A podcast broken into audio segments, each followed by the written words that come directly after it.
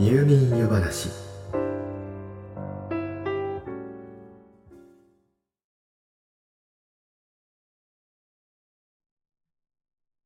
テレビの天気予報を見ていてお天気お姉さんやお兄さん気象予報士さんがさらっと口にするさまざまな言葉。なんとなく「ああ暑くなるんだな」とか「雨が強く降るんだな」という程度にしか理解していない方多いのではないでしょうか。普段の生活を送る上でそれで特に困ることはありません。それにその意味を深く知ったからといって大抵の場合それをどうにかできることもありません。しかし人は何らかの困難に遭遇した時自分が置かれている状況を理解できていればそうでない場合に比べて随分と落ち着くことができます。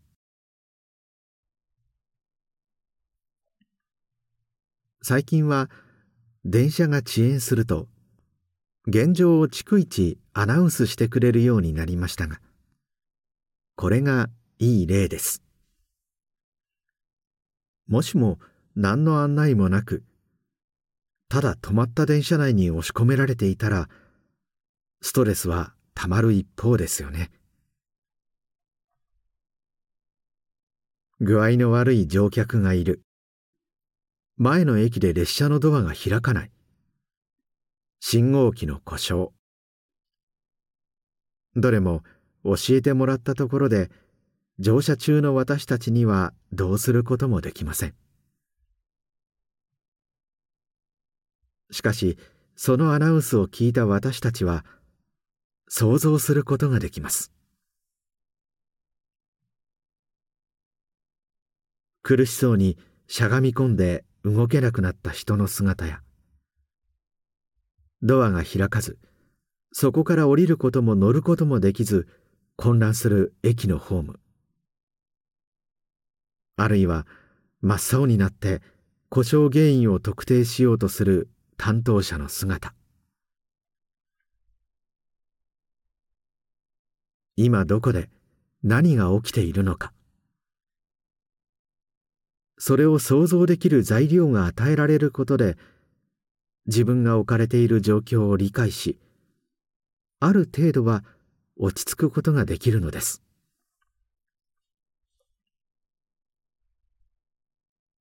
この想像をどこまで広げてゆけるかは人間としての成熟度によるところが大きいでしょう。年を重ね人生経験を積むことが一番かもしれません。しかしそれを補うことができるのが知識です。経験と知識を組み合わせることでその想像はよりリアルに近づきます。電車遅延の例ならばそんな事態が発生した時に駅員さんがどういう対処をするのか。電車のドアの構造はどうなっているのか。信号の故障とはどんな状態を指すのか。これらを知っていればその後の流れもより正確に見えてくるはずですし事態がどう展開していくのかも想像できます。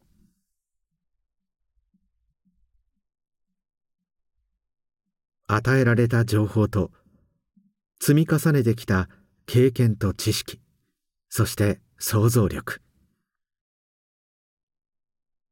その結果導き出された再利用と思える行動がたとえこのまま車内でじっと待つだったとしてもそれはすでに無理やり押し付けられたものではなく自ら選び取ったものと言えるのではないでしょうか。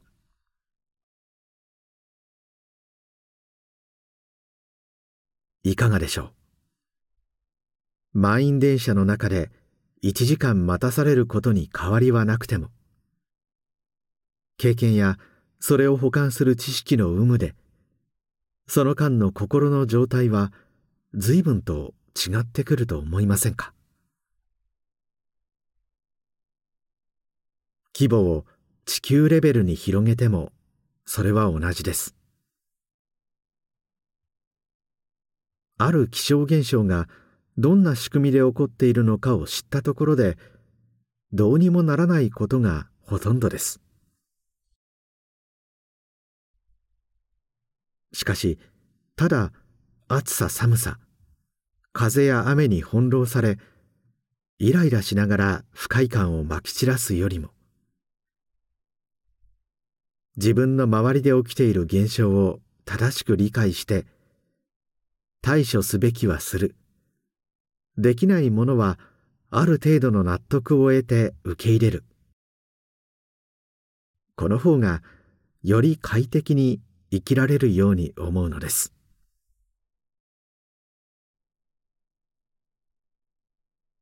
というわけで今宵の夜話はその気象現象の仕組み。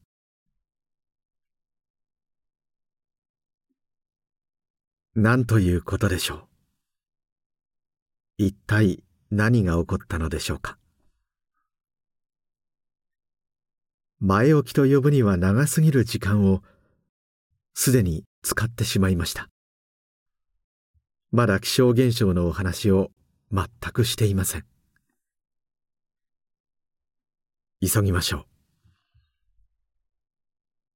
う。よく耳にする割にその仕組みが理解できていない気象現象。まずはフェーン現象から。皆さんフェーン現象と聞くとうわ暑くなるなという感想を持つのではないでしょうか。少し詳しい方なら山の上から吹き降りてくる空気によって麓の気温が上昇する。ということまでご存知でしょう。その仕組みはこうです。海の上を渡ってくるなどして水分を含んだ湿った空気が高い山に突き当たります。湿った空気は山肌に沿って上へ上へと登っていきますが山の上は寒いですよね。ですから高く登るほど空気は冷やされていきます。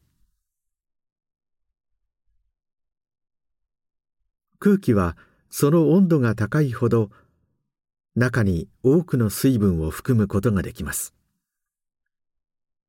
逆に言えば温度が低いとたくさんの水分を含んでいられなくなります。ですから高い山に登った空気は冷やされることで含んでいた水分をそのままにできなくなってそれは小さな水滴になってきます。これがすなわち雲です。そしてこれはやがて雨になります。歌に歌われるように富士山などは頭を雲の上に出していますよね。あの雲は主にこうしてできたものです。この雲ができるときつまり空気中の水分が水滴になるとき実は熱が発生しています。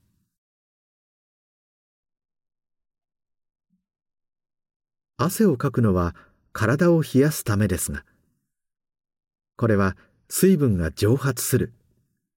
つまり気体になるときに熱を奪う。いわゆる気化熱によるものです。これと逆に気体が液体になるときには熱が発生します。これは凝集熱や凝結熱と呼ばれていますが雲ができるときにはこの現象が起こります。ですからこの時高い山に登るにつれてぐんぐん気温が下がっていくのとこの凝集熱による発熱が同時に起こって互いに打ち消し合うことで実際の温度の変化は緩やかになります。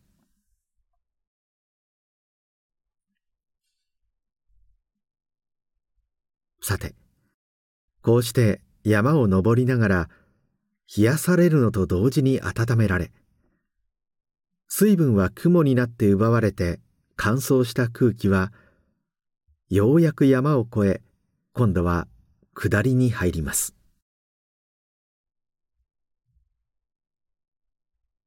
ここからはこれまでとは逆に下るにつれて気温はぐんぐん上昇してゆくわけですが登る時に起こった現象が下りでは起こりません。そう。上りでは水分が水滴になることで熱が発生し気温が下がるのが抑えられましたが下りでは気温の上昇を抑える現象は発生しないのです。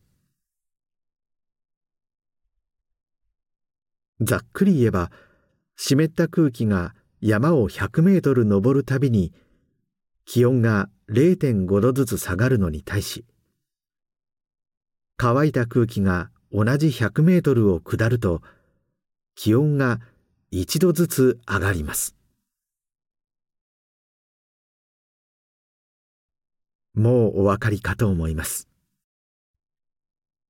こうして高い山を越えた空気は山を下るにつれてその気温をぐんぐん上げていき最終的に気温は山を登り始めた時よりも高くなります。そして山のふもとに乾いた熱風となって吹きつけるのです。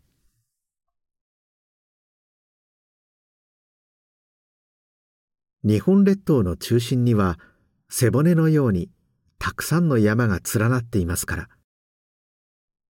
夏は太平洋側から吹いてきた湿った空気が山脈を越え日本海側に吹きつけます。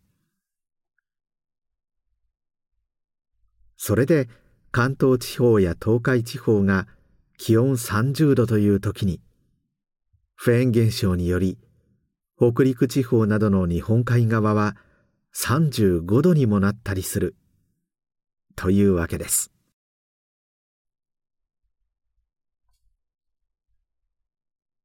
ちなみにこのフェーン現象という名前はヨーロッパアルプスの麓の村フェーン村から来ているそうですが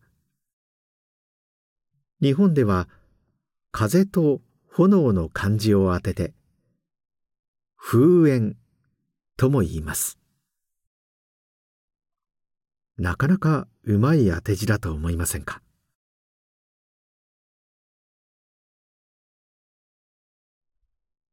さて次はこの現象。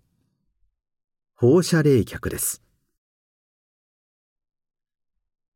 天気予報で朝晩は放射冷却で冷え込みが厳しくなるでしょう。などというのを聞いたことがあるかと思います。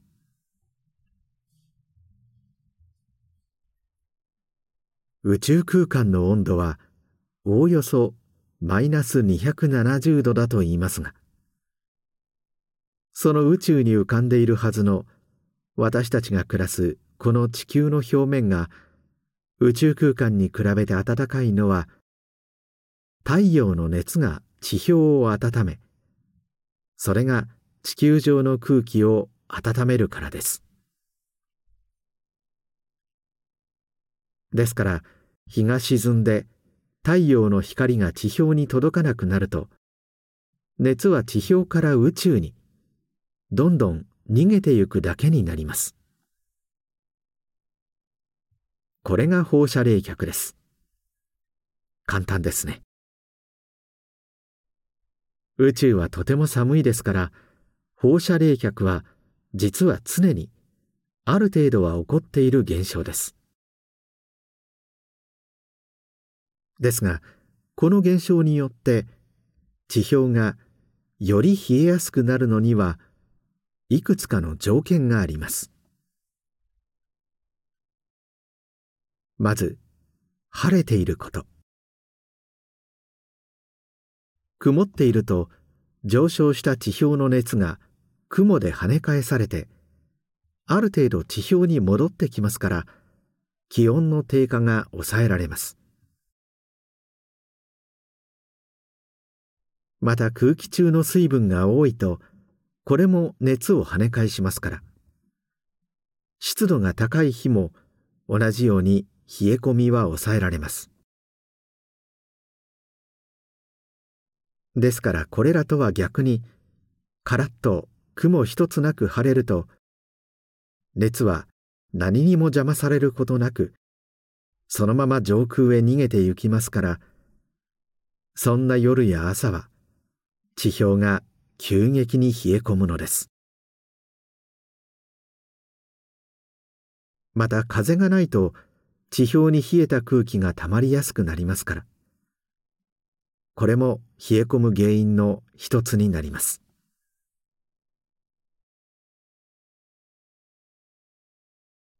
温室効果ガスという言葉を聞いたことがあると思います。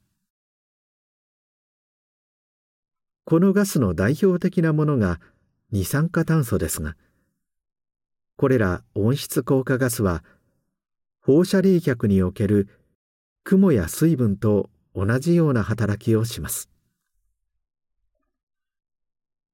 つまり地表から宇宙に逃げる熱を地表に跳ね返し気温の低下を抑えるのです。このガスが増えすぎて熱が地球にこもってしまうことを何と呼んでいるかはお分かりかと思います。そう。地球温暖化です。つまり地球温暖化は大きく言えば放射冷却が妨げられることによって起こっているのです。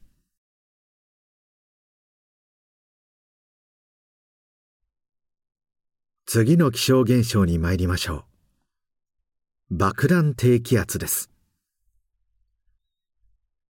英語でボムサイクロンと呼ぶ現象でテレビなどで爆弾低気圧と呼んでいるのを耳にしたことがあるのではないでしょうか。爆弾という表現が激しすぎることもあって気象庁では急速に発達する低気圧と呼ぶようにしているそうです。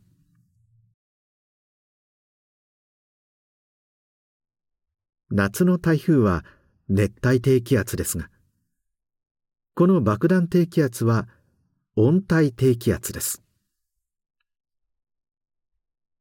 つまり日本のはるか南の太平洋上で発生する夏の台風に対して爆弾低気圧は日本海など日本周辺でも発生する低気圧で特に急速に発達したものをこう言います。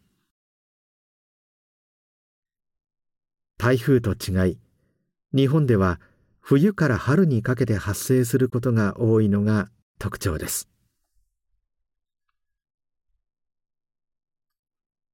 爆弾低気圧がもたらす被害は暴風大雨高潮など台風と似たものになるのですが台風とは違いタイミングによっては雨ではなく雪になります。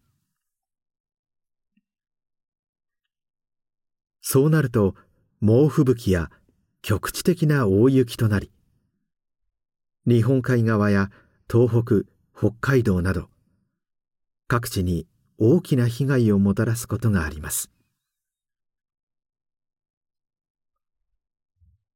春一番と呼ばれる強い風やいわゆる春の嵐も主にこういった温帯低気圧が原因で起こる現象です。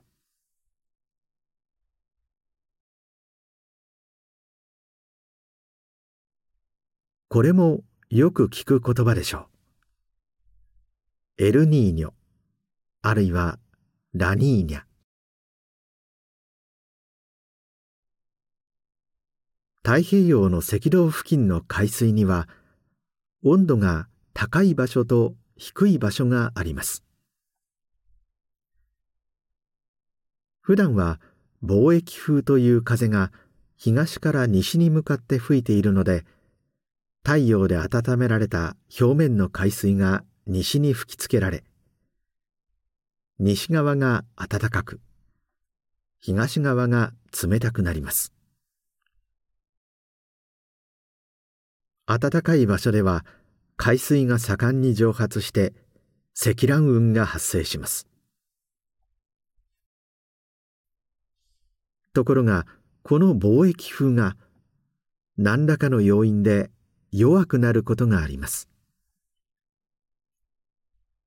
吹きつける力が弱くなって海水があまり移動しなくなると暖かい海水が集まる場所が普段より東側になります。暖かい場所が東に移動すれば当然積乱雲が発生する場所もそれに伴って東に移動します。これがエルニーニョ現象です。海水の暖かい場所が普段より東寄りになることをエルニーニョ。西寄りになることをラニーニャと呼びます。ラニーニャが発生するときは貿易風が普段より強く吹いて暖かい海水がより西側に集まっていることになります。この南太平洋での変化の影響は日本にも及んでエルニーニョの時は夏涼しく梅雨が長くなり冬は暖かくなります。逆にラニーニャの時は夏はより暑く冬はより寒くなると言われています。なおこの現象が起こるきっかけは正確にはまだよく分かっていないそうです。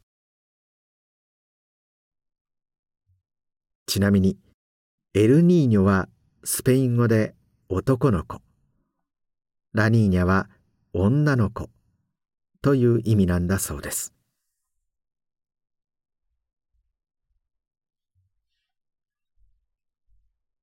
最後に積乱雲が起こす現象についてまとめてお話しします。積乱雲は上に冷たい下に暖かい空気の層が存在するときに発生します。冷たい空気は下に暖かい空気は上に移動しようとしますから。空気は対流つまり上下でぐるぐると入れ替わりながら移動します。この時下の暖かい空気の層に水分が多く含まれているとそれが上空で冷やされてもくもくと雲が出現します。これが積乱雲です。いわゆる入道雲も積乱雲ですね。積乱雲が発達しその中が渦を巻いて下から上空に向けて激しく空気を吸い上げる現象がつまりは竜巻です。逆に上空から下に向けて激しく空気が吹きつけられる現象をダウンバーストと言います。竜巻はもちろんですがダウンバースト現象も時に車を横転させるほどの強い風を地上にもたらします。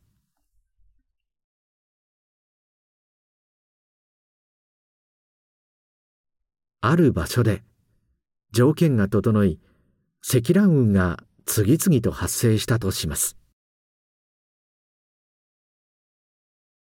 それらが風に乗って一定方向に流れ続けると。次々と発生した積乱雲が直線上にいくつもずらりと並ぶことがあります。巨大な積乱雲がまるでビルが立ち並んでいるかのように見えることからこれをバックビルディング現象と呼びます。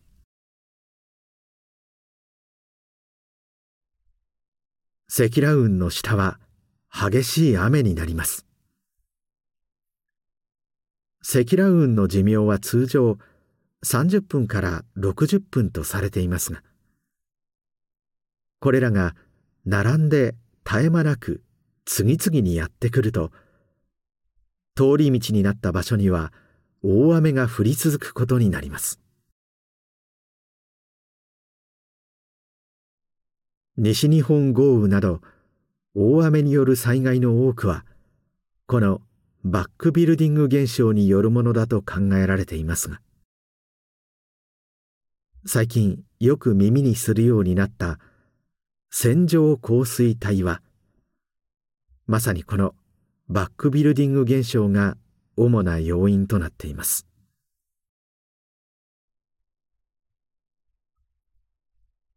積乱雲が並ぶのはバックビルディングですが一定の条件が整うと一つの積乱雲が巨大化して通常の積乱雲の数倍から数十倍にもなることもあります。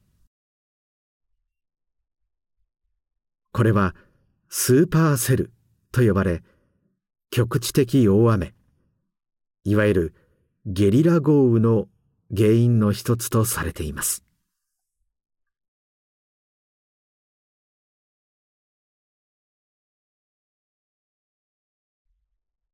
さていかがだったでしょうか？地球温暖化によるものか近年は異常気象と言われます。ボムサイクロンといいダウンバーストといい名前はまるでゲームの必殺技のようでちょっとかっこいいのですが。その標的となるのはモンスターではなくひょっとしたら私たち自身かもしれません。どうぞ。くれぐれも油断なきよう。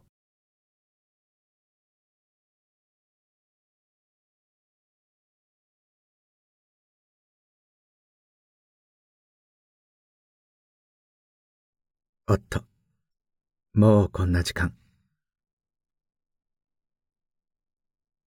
今夜もまた喋りすぎてしまったようです。今宵のお話はこの辺りにしておきましょう。よろしかったらまた明日の夜、お休み前の時間にいらしてください。まだまだお話ししたいことがたくさんありますから。それでは、おやすみなさい。どうぞ。良い夢を。